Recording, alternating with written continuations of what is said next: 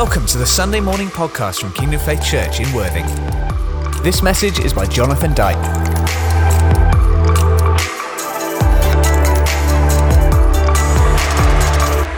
Morning. Just close our eyes, shall we, just for a moment, and just remain just with that sense of Jesus. He's in the room. And just as we, I was just thinking of that last little song about I surrender, I'm just thinking that God surrendered everything in Jesus. And Jesus surrendered everything for me. And He did the same for you. Just in this moment, you just reflect on that. Get a new perspective of who God is, maybe, and who we are.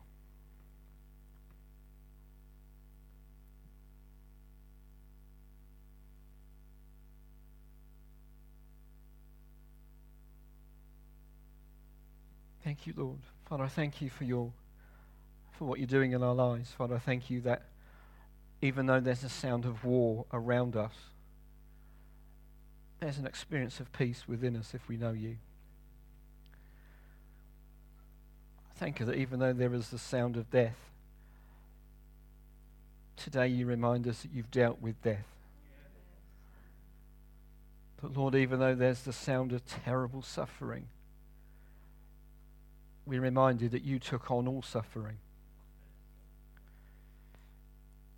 And even this morning, as we just look at the news, let us not forget that you are the news. You are the news of the world.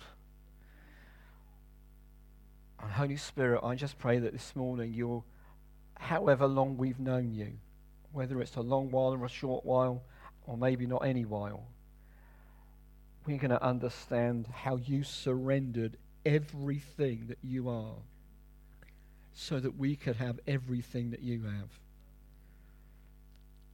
And I thank you that you help us to do that. Amen. Just want to give a quick update before we get into the kind of the Romans, the Rome around Romans. I like the Rome around Romans. It's good. I remember going to Rome the first time and thinking, oh my goodness, this is a huge place. It's spread out for hundreds of square acres and there's all kinds of big buildings and little buildings, but you pick up the spirit of it, which isn't particularly helpful. Um, but there's there's such a strength around the city of Rome, this sense of we're here to conquer the world. And a few thousand years ago, that's pretty much what they did. And yet, in all of that, a carpenter conquered them. And I think that's quite interesting. anyway, um, many of you have, been, have given into um, just one of the things that we're doing to support the guys out in Ukraine and the borders of Ukraine, Moldova, Hungary, Poland. But I just wanted to give you a quick update, just for a moment, about where some of that support's going. So I think there's a slate there somewhere, Rob. Um, Rob will find it. Um, but I want to say thank you for those of you that have given. I know people have been given a lot in prayer, and that obviously is crucial. It's essential. Uh, quite a few uh, the churches that we partner with have also given their time. They've bought vans and driven over to Poland, or they've driven to Bucharest, or they've driven somewhere full of stuff. In fact, one, one church that we work with in Southampton, they'd planned to do one little van, and they've done five. Uh, because this whole situation, I think, has captured the heart of people very much.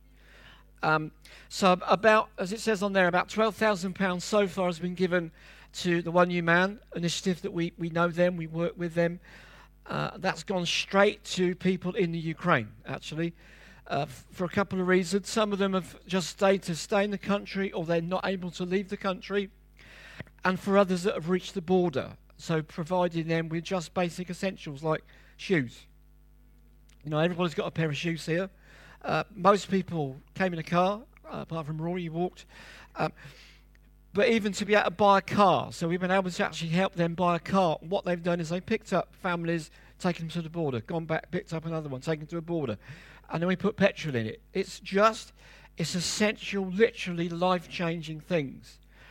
The £3,000 in the church in Hungary, we know this church, Uh, you would know particular lady that's from that church.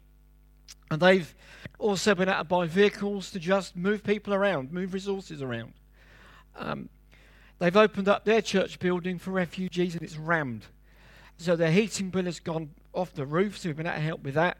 Their food and medical supplies, we've also been able to help. But, um, and what isn't on here, but we've actually sent it today, is, is I work with a church in Poland um, that also looks after two churches in Ukraine. And we've been able to send them £2,000 today to really. What, what have they done with that? Arta says they, they've opened up the whole building, which is about five times the size of this, uh, and they've got people in it already. Uh, also, a lot of their congregation are volunteering. They're just working on the border, making sure people get what they need just to live, particularly kids, families. Uh, they also support directly two churches in the Ukraine. Uh, one of them has been bombed for four days, non stop. You probably would have heard about it on the news. But in all of this, God is doing miraculous things. The stories uh, that we're getting up, my phone's over there, the story, I've probably got an A4 page of stories of Russian soldiers knocking on doors saying, Can you help me? We don't know why we're here. Stories of Ukrainian uh, frontline troops who are having a praise and worship service before they go on post. I mean, I have pictures of that sound of it is astonishing. Uh, people where their houses were actually in the line of a missile and it hit it and it didn't go off. You know, two million pounds worth of technology, but God's technology is greater than that, right? Do you know what I mean? Some of the really funny ones, funny in a funny kind of way, is I'm going to put this without upsetting anybody. Bullets that have missed people. Just put it that way and I shouldn't have done. Because the Ukrainian spirit is God is watching over our land. The reason for that is because their president is a Jew. So the Messianic church in Ukraine is seeing something of a move of faith and of God. Come on. How many of you know that God turns even these horrible things? I'm not, I'm not giving those credit. It's horrible, right? It's, it's not of God but in it, God is still who He is. So thank you for those that have given. It's important that you know what we're doing with it because we're just channeling it to people that we know. All right, uh, as a church, but also as a church, we're supporting people uh, who are doing much more material things, truckloads, literally truckloads of stuff. Um, another friend of mine that lives down in, in, in London, where I was a few weeks ago, they've just bought a dormobile and they've just stacked it up and they've driven over there already Just to move people backwards and forwards. So it's amazing, isn't it? Thank you, Jesus. Aren't you glad? I'm glad that God is redemptive. That word redemptive means that God has got the resources to put things back how He intended them to be. Aren't you pleased about that? That is not to say that what's going on in places like that is right. It isn't right. Uh, it certainly isn't God, but then we're all dealing with, you're all dealing with war in your own world. And don't think you aren't, because you are. We're all dealing with the sound of bullets. Uh, I've had the opportunity to fire off a few rounds, not recently, but I've also had the opportunity to fire off a few missiles, not recently. And there is something odd about war, the sound of gunfire, the smell of cordite but let me tell you that in your life, there is a war going on for your soul. God wants it. God wants your eternity. He wants your destiny. He wants your life. He wants your coming in and your going out. And let me tell you, He's prepared to pay the price for it. He has paid the price for it. So, this roam around Romans, and I love this subject. If it's going to come out a bit preachy, I'm making no apology for that at all. Because I've probably preached on these scriptures more than any other scriptures in 40 years. And it's really, really simple. Because, but to hear the great news, how many of you know that God is a God of good news? Do you know why He has to be a God of good news? Because there's bad news. And sometimes the bad news doesn't get uh, heard, it doesn't get spoken about. But the good news today is that God redeems His wrath. Woo. There is something about the attitude that God has towards certain things in our life that actually we just need to be aware of. When we say, you know, God loves everything, isn't quite true. God doesn't love sin. God doesn't love anger. God doesn't love lies. There's certain things that God doesn't love. However, the amazing thing about the, the love of God is God does love the liar, but He doesn't love the lie. Aren't you relieved? I'm relieved by that. God doesn't love sin, but He has a love for the sinner. So I'm, I'm going to use the cross in a minute, and I'm going to try and stick some really small yellow post its on it. But don't worry if you can't read it, because they're not for you to read. They're for you to get a bit of an example. You all right, Tom? Yeah. Excellent. So we're going to start with Romans. We're still in chapter 1 because when, when, as a leadership, back in the end of last year, we said we think the Lord's saying, let's talk from the book of Romans. How long should we give it? I said, well, how long's a piece of string? Because the whole book of the Romans is the gospel, is the good news, is God's solution, is God's redemptive plan, all in 16 chapters.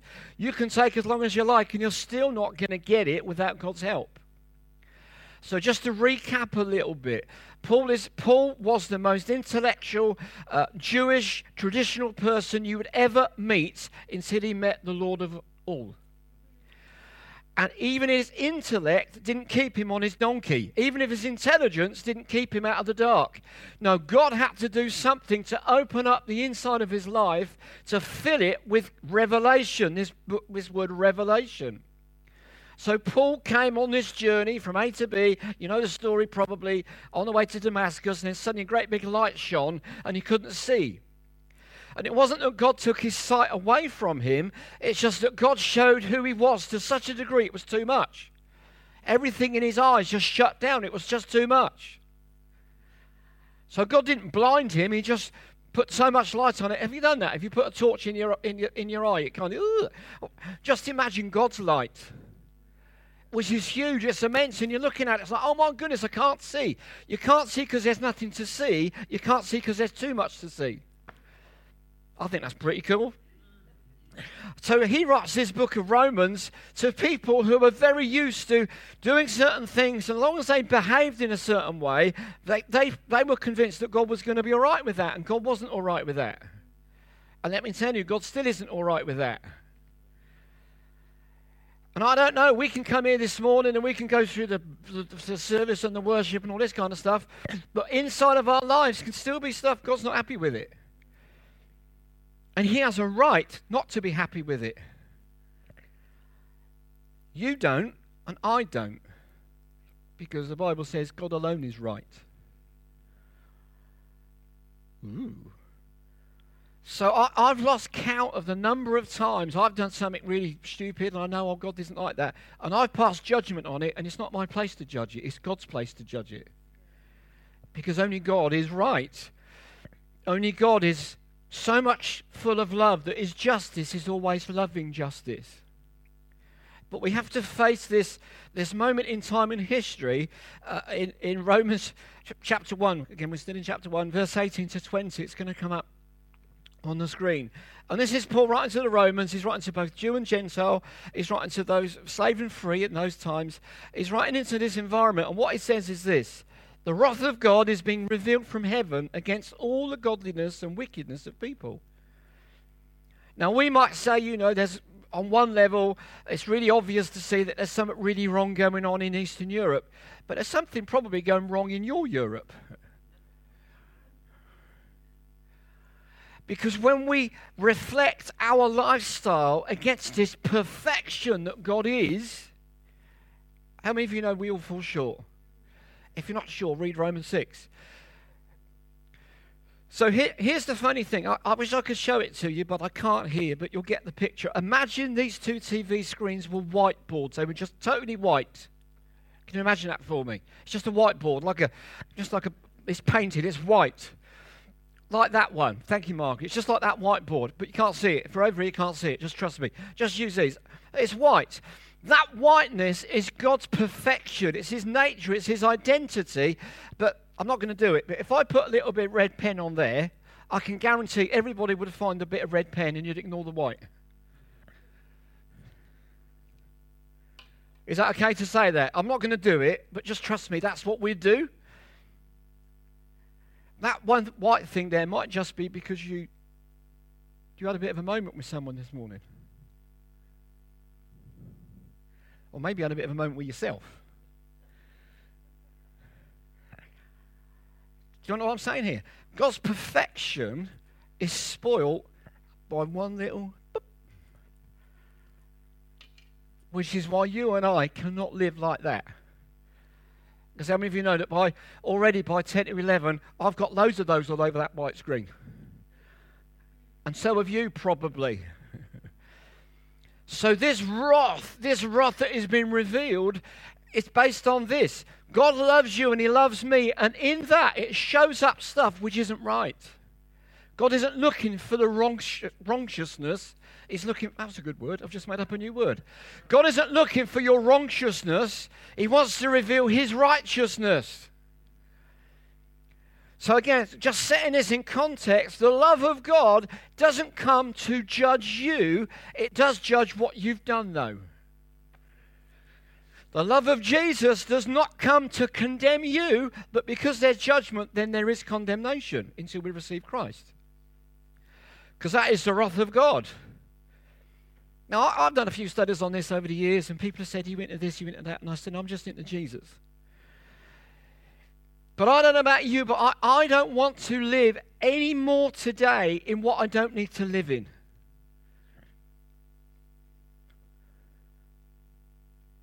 Because this godliness, ungodliness is being revealed through society, it's been revealed in my life. Even how you're responding right now to what I'm saying determines whether you've got a little thing there or you've rubbed it off. How you are on the inside. Because that's how God measures us, is on the inside, not the outside. The Bible says there's nothing on the outside that changes our heart. Only God can change your heart and my heart. So this redemptive wrath is being revealed. It goes on in, uh, in, in that verse 18, 19. It says, Who suppresses the. Since that may be made known about God is plain to them, because God has made it plain to them. For since the creation of the world's invisible qualities, his eternal power and divine nature have been clearly seen. See, this is the amazing thing about God, is that God doesn't hide himself from where he knows needs changing. God doesn't hide himself from getting involved in your life and my life so that he can change it and make it white and righteous. Don't you just love that? I just love the reality, and we'll be celebrating this, you know, in a few weeks' time on Easter, which is fine. But the reality of Easter is God didn't look at your life and my life, or the life of humanity, and say, "Well, actually, you're all you're all wrong." I feel really sorry for you. But actually, God's wrath moved God's love. God's right to judge was tempered by his mercy because his love is merciful, isn't it? And mercy means that we don't get what we deserve. I'm pretty good. I, th- I think that's good. I'm glad that I don't get what I deserve, otherwise, it'd all be toast. So this wrath has mercy as an expression, but also grace. I do I get what I don't deserve, and so do you. So do I. Amen. We get what we don't deserve, and we don't get what we do deserve. So here's the problem. What is this problem around how, how this wrath works? First, sin separates you and me from God. God's nature is He deals with sin, He deals with the sinner. He wants you and I to have a relationship with Him which has got no grey areas in it, no bits of felt tip on it. Nothing. And even when the felt tip comes, we look at how God makes it white again. I don't know about you. How many of you uh, have spent hours, and I spent a bit of time this morning on a screen just trying to get rid of my fingerprints? So you're all laughing because you've all done it, right? How many of you have done that? Whether it's on a phone or on a TV or on your cat or whatever it is, I don't know. Is you got something on it, and it's just I'm going to rub that off, and, and, we we put spray on it and a and a rubber on it or a microfiber on it, and, and you do it, and you look at it, and the light catches it, and it's still there. None of you cleaning windows. Because I, I cleaned some windows the other day with this new thing that we that we bought, and I thought that's really good. The sun came out, it's like oh, I've missed that. Do you know what I'm talking about? Just imagine that that's your life. Just imagine that we rub and dub and scrub and try and do it, and we try and do everything that we can, and suddenly the light comes out, hello, and it's like, oh, I missed a bit. And we make a judgment. We either think, oh, well, that's all right. I can still see through the window, or I can still see through my glasses, even though you're squinting, or I can still read my device, even though it looks like fog. We, we make a decision that God will never make. God wants it pure, and He wants it clear. He wants your life and my life pure and He wants it clear. God doesn't have to put up with fog or fingerprints. That fingerprints of when I was young, that fingerprints of when I was at school, that fingerprints of when I was in the workplace. God w- wipes all those fingerprints off.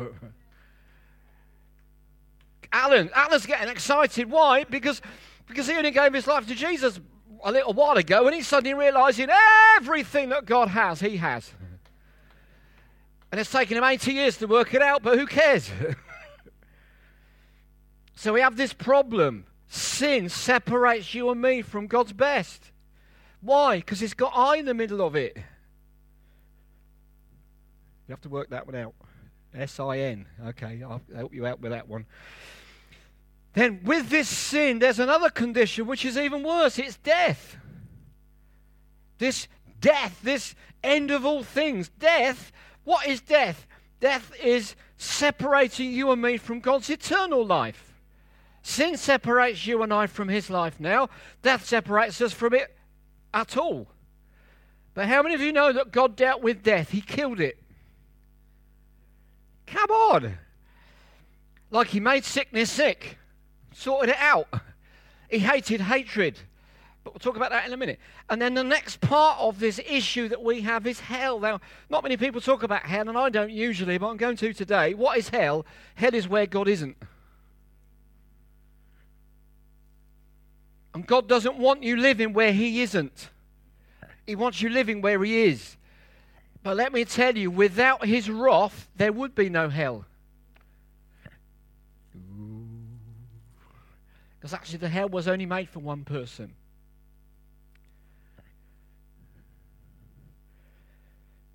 and that's the devil. Hello. Don't worry. It was just made for one person.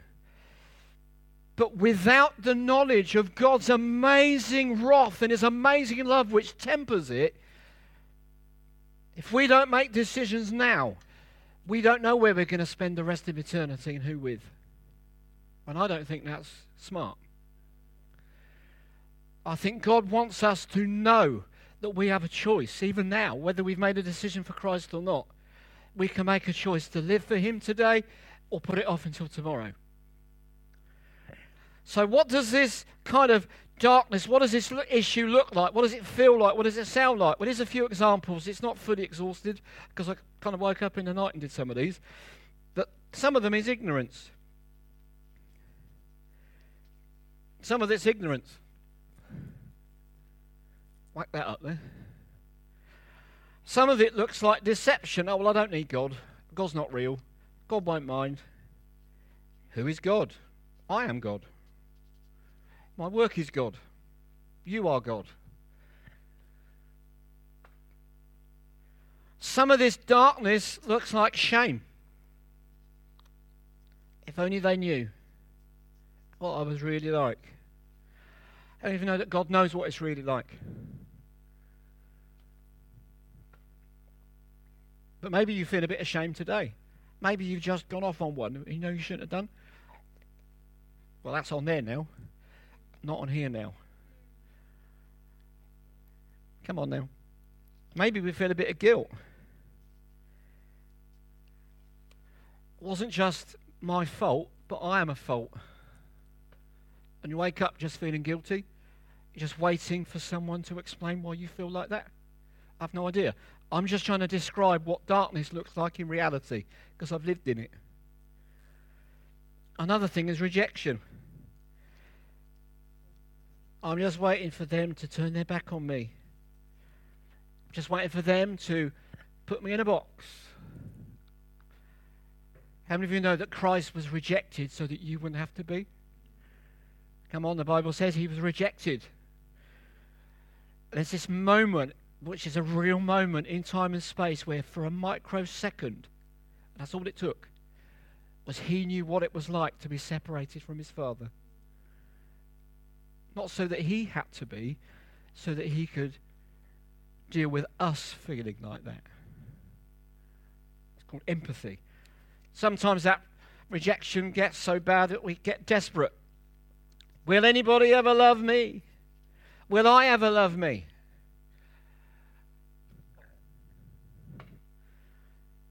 I've got quite a few of these. Here's another symptom of living under darkness is repeated emotional and health challenges. Mm. You might think, oh, well, that's not true. That's deception. Repeated health and emotional challenges, cycles, patterns, histories, history repeating itself, is all part of where God wants to bring His love and His life into and change it. Fear, anxiety, panic attacks, nightmares, reading too much social media and living in the same world yourself, even though it's not true. That's why if I was you, find the delete button and the off button. Social media today, I believe, is rampant. Rampant with ungodliness. It's just rampant with it. There is all kinds of misunderstood teaching, particularly as Christians. We grab hold of everything, we need to test everything. If it's not Christian, you shouldn't really be listening to it anyway. Because it will only be fueling the spot on the paper not that. Again, there's no condemnation if that's been your journey, because His love tempers His wrath. But to be honest, I do wonder sometimes why God has just this tremendous uh, ability to forgive when it was my fault in the first place. Do you understand what I mean by that? It's when I do stuff, it's not God's fault, it's mine. And yet God still forgives me when I ask Him to. That's cool, right? I think it's cool. There's other things that I could put on here fault finding, lack of sense of purpose or worth, lack of confidence, lack of feeling competent, loneliness, feelings of abuse, victim mentality or poverty mentality. Victim mentality is I'll never be good enough. Poverty mentality is I'll never have enough. God can bless everybody, but not me. That's poverty mentality. God can use everybody else, but not me. That is victim mentality. And this is all part of this, this issue that humanity has. You have, and I have. But here's the good news. It's good to have some good news, isn't it? I mean, it's Sunday, isn't it? It's come to church, have some good news. Woohoo! Yeah. Well, here's the good news Romans 1 16 to 17. For I am not ashamed of the gospel. Why? Because there's no shame in the gospel. There's no criticism in the gospel. There's no guilt, fear in the gospel.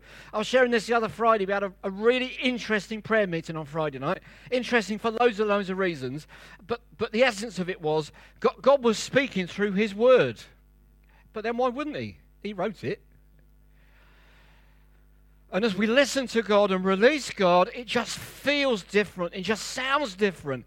Because even if we're a little bit nervous, even if we're a little bit kind of, we trip over our words, when you start to speak the word of God, there's no fear in His word. There's no guilt in His word. There's no shame in His word. And something just comes out of us. But also when we're just kind of talking to God, it just, God seems to take over. God wants to take over your words. Because let me tell you, me included, we're all pretty good at when the word goes out, words come out which we regret saying. I put my hand up to that one. Yeah. But there's no shame in the gospel because, just say because, because it's the power of God. There is something in this message, there is something in this event, there's something in this narrative, right from the Old Testament through to the New Testament. There is something of the power of God in the gospel. The gospel is not just there's four issues and you've got to deal with it. The, the gospel is God really should be judging you, but He's not going to because He wants to save you from it. God really should write you off, but He's not going to because He loves you too much. And we've got to get that. We've got to get a proper working understanding of that. He brings salvation to everyone. Just say everyone. No, whoever just said it, that also means you then. Everyone is everyone. So here is this issue. There is this sin. There is this death. There is this hell. Where God doesn't want us to go to any of that because that's part of his wrath. That's part of his righteous anger towards people who are living, trying to live a holy life but without the means to make themselves holy. That's what wrath does. You and me trying to make it work. And that's the problem. We can't make it work. We try to have a go and it doesn't work. It doesn't change who we are and it doesn't change how we do what we are. Only Jesus can do that. But Jesus does it through the gospel. For in the gospel, the righteousness of God is revealed. I just love that. This gospel, this passion, this love that God is. So, with this cross, I know some of these things are falling off, which actually is quite good. So I was going to do that anyway. But if you look at that, if you look at that, that is the God's love. That's God's love. The vertical bit is God's love, which broke through from heaven, has hit the ground, and stays in the ground. That's His love. When Jesus went to the cross, you never put in there. I never put in there. God didn't put in there. Love put in there, and love kept him there. He could have come down any time. Let's not go around blaming everybody else for this. Now, let's take some responsibility. He went there for not just what I did, but he went there for me. Hallelujah. That's where the power of the gospel is. Is that everything that was around death had to come across the horizontal. That's why I believe Jesus has spread out so much. Why? because it makes him totally vulnerable, totally approachable, totally surrendered. Not to you or me, but to God. But here's the funny theological reality here. In the Old Testament, there was such a sense of we're serving a God who's just holy. We don't quite know what it looks like. We know that if you go to his tent and you're not holy, you end up as toast. So there's something very particular about God's nature, but also how he expresses that nature. So you could only go in with a bell and a whistle, and hopefully you came out afterwards. Some people did, some people didn't.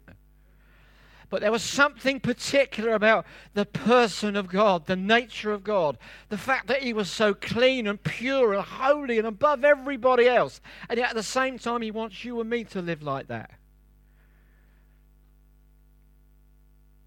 I said in the Old Testament they made all kinds of ornaments, and the ornaments were made for a particular design. They were called a certain thing, but only became holy when blood touched them or oil touched them. What do you think touched this? When Jesus was spread out, his blood touched it, and everywhere his blood touches becomes holy. His blood symbolizes dealing with sin dealing with death, dealing with hell. And it says that, and I love it, that in Jesus, the whole of God's wrath was satisfied. Do you think that's cool? So this vertical line represents the love of God. The, the horizontal one is where wrath was dealt with. As Jesus spread himself out for you and for me. And I just love the reality of that that he did the right thing. Jesus always did the right thing. He was always in the right place at the right time, with the right word, with the right response, with the right spirit. That's what righteousness looks like. Righteousness is righteousness to God is not come kind of level of spirituality that nobody can get to. That's religion and, and cultism. Righteousness is following the righteous one. Holy Spirit, do something in me. Holy Spirit, touch my life. Holy Spirit, touch my mind. Holy Spirit, touch my heart. And do something right.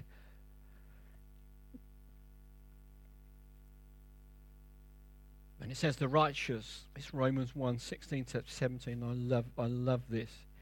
It just shows so much of the generosity of Jesus, the generosity of God. The righteous will live by faith. Just unpack that. You can spend a week just thinking about that. They will live by faith. By faith in what? By faith in who? By faith in how? Recognizing that you and I can do absolutely nothing to appease God's wrath. So God did it himself. Recognizing on the cross, and the cross is seen in two different ways normally, and the Bible talks about it. For one, it's just stupid stupid, it's irrelevant. Even the Romans tried to make people think that somebody nicked his body. Other religions think Jesus went to the cross, but he never died there. Other religions would say, well, here's, here's the tomb of so and so, and here's the burial place of so and so, and here's the headstone for so and so. But you won't find a grave for Jesus because he's not in one. I said he's not in one. It says in 1 Corinthians 1.18, the message of the cross is foolishness to those who are perishing. But to those of us being saved, saved, it's the power of God. See, this cross, and again, how I kind of see it in my own life, is, is I live most of my life this side of the cross. You know, Jesus was on there looking at me. He was doing what he was doing, and he's still doing what he was doing. I was just walking backwards and forwards, just doing my own thing. And then suddenly I'm come to Jesus and say, God, I don't know why you've done it, but I thank you that you have. I don't know why you've dealt with all this stuff, but I thank you that you have. And suddenly you, can't, you pass through the cross and you end up living this side of it. But you have to carry it.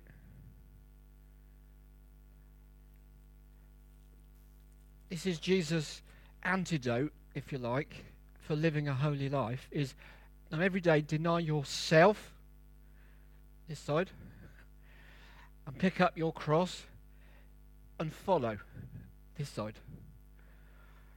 Come on. That's what that means. It doesn't mean that we flagellate ourselves or that's religion. I know some, even now, people do that, right? They think suffering is part of carrying a cross. It is not. Jesus took our suffering. Let me tell you what suffering looks like. Suffering looks like someone's had a go, you want to rip their head off, but you don't, you love them instead. That's suffering. Come on. Suffering is you're just doing your stuff and something goes off on the inside. It's like, but you don't. You just love and bless them. That's suffering. Because that's what happened here. Jesus didn't come to rip our heads off. He came to give us an opportunity to have a new life and a new heart and a new destiny. Somebody f- probably thought they should have said hello. Hallelujah then. So Jesus the man was sacrificed. Jesus, as God, was set apart. Jesus' body, led by the Holy Spirit, went to the cross. I think that is awesome. I don't know about you, but I would have avoided it. And Jesus' blood, whatever it touches, becomes holy. And here is the part of the message. Next week, Clive's going to be talking about another part of the wrath of God, which may not be so cheery. but me, I like to put the positive on it, okay? But we have to have idea of what the issue is. So, wherever you're seated right now, however spiritual you feel, however faith filled you feel or not, the reality is, is God has got every right to judge us. But He doesn't. However, if you don't know Jesus, He does. Because there's no Saviour to come in between Him and me. So Jesus is our advocate. He argues on our behalf. That, that's love. He doesn't say, Told you so. What he says to the Father is, I told you so. Come on now. Jesus doesn't say, Look at the state of him. He says to his Father, No, look at the state of me for him. Come on, you've got to see that. I see this daily. Jesus doesn't say, oh, look at the pit that guy's in. He says, look at the pit I went in to take him out. Come on. I just pray that you get this. you get this. Don't, don't just see the, you know the anger. No, I took his anger and traded it. It's not that God overlooks all this stuff, but God deals with it. He doesn't cover it, He removes it, the Bible says. When you give your life to Jesus, He doesn't just do up a shoddy old building, He gives you a new building. And you give your life to Jesus, He doesn't just try and make you better, He makes you new.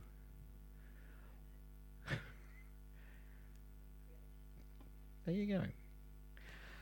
So hopefully, this has been an all right message. To be honest, it is what it is, right? I can just share my heart with you. However, uh, be good to chat around the table for a bit, but not too long, because however God is speaking to you right now, you might be feeling, yep, yeah, that's great, that's awesome, thank you. You might be thinking, oh my goodness. You might be thinking, oh, that's terrible. You might be just thinking nothing. All right? That's, that's down to you. But we're going to break bread together in a moment because that will remind you and me that at no point in time does God look at our lives and just think about it.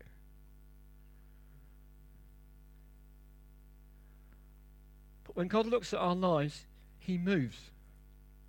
He does something. That when God looks at, your struggles and my struggles, He doesn't just sit there thinking, poor old them. No, no, He comes and gets involved. So, communion this morning, I just pray that as we break bread and we share the, the juice around, that we get a, f- a, a new understanding, a fresh one or a deeper one But with these two elements, we remember that God's dealt with his wrath. God's dealt with wrath. All this stuff that's been on that cross, and maybe other stuff that. And, and don't sit there thinking, he didn't even put my thing on there. Don't, don't think that. That's just deception. That's, that's why I put that at the beginning. Well, he didn't. He didn't say that one. Put yourself on there. just put you on there, right? because that deals with everything that you're dealing with. Just put you on there. And as we get the bread and the, and the cup, we just remember, well, he broke the bread, but he didn't break his body. And there are reasons for that. That's because he had to be perfect, and he was perfect. But also, he took the cup on the right time, and there's reasons for that. We haven't got time to go into that. All you need to know is, is that his blood still speaks.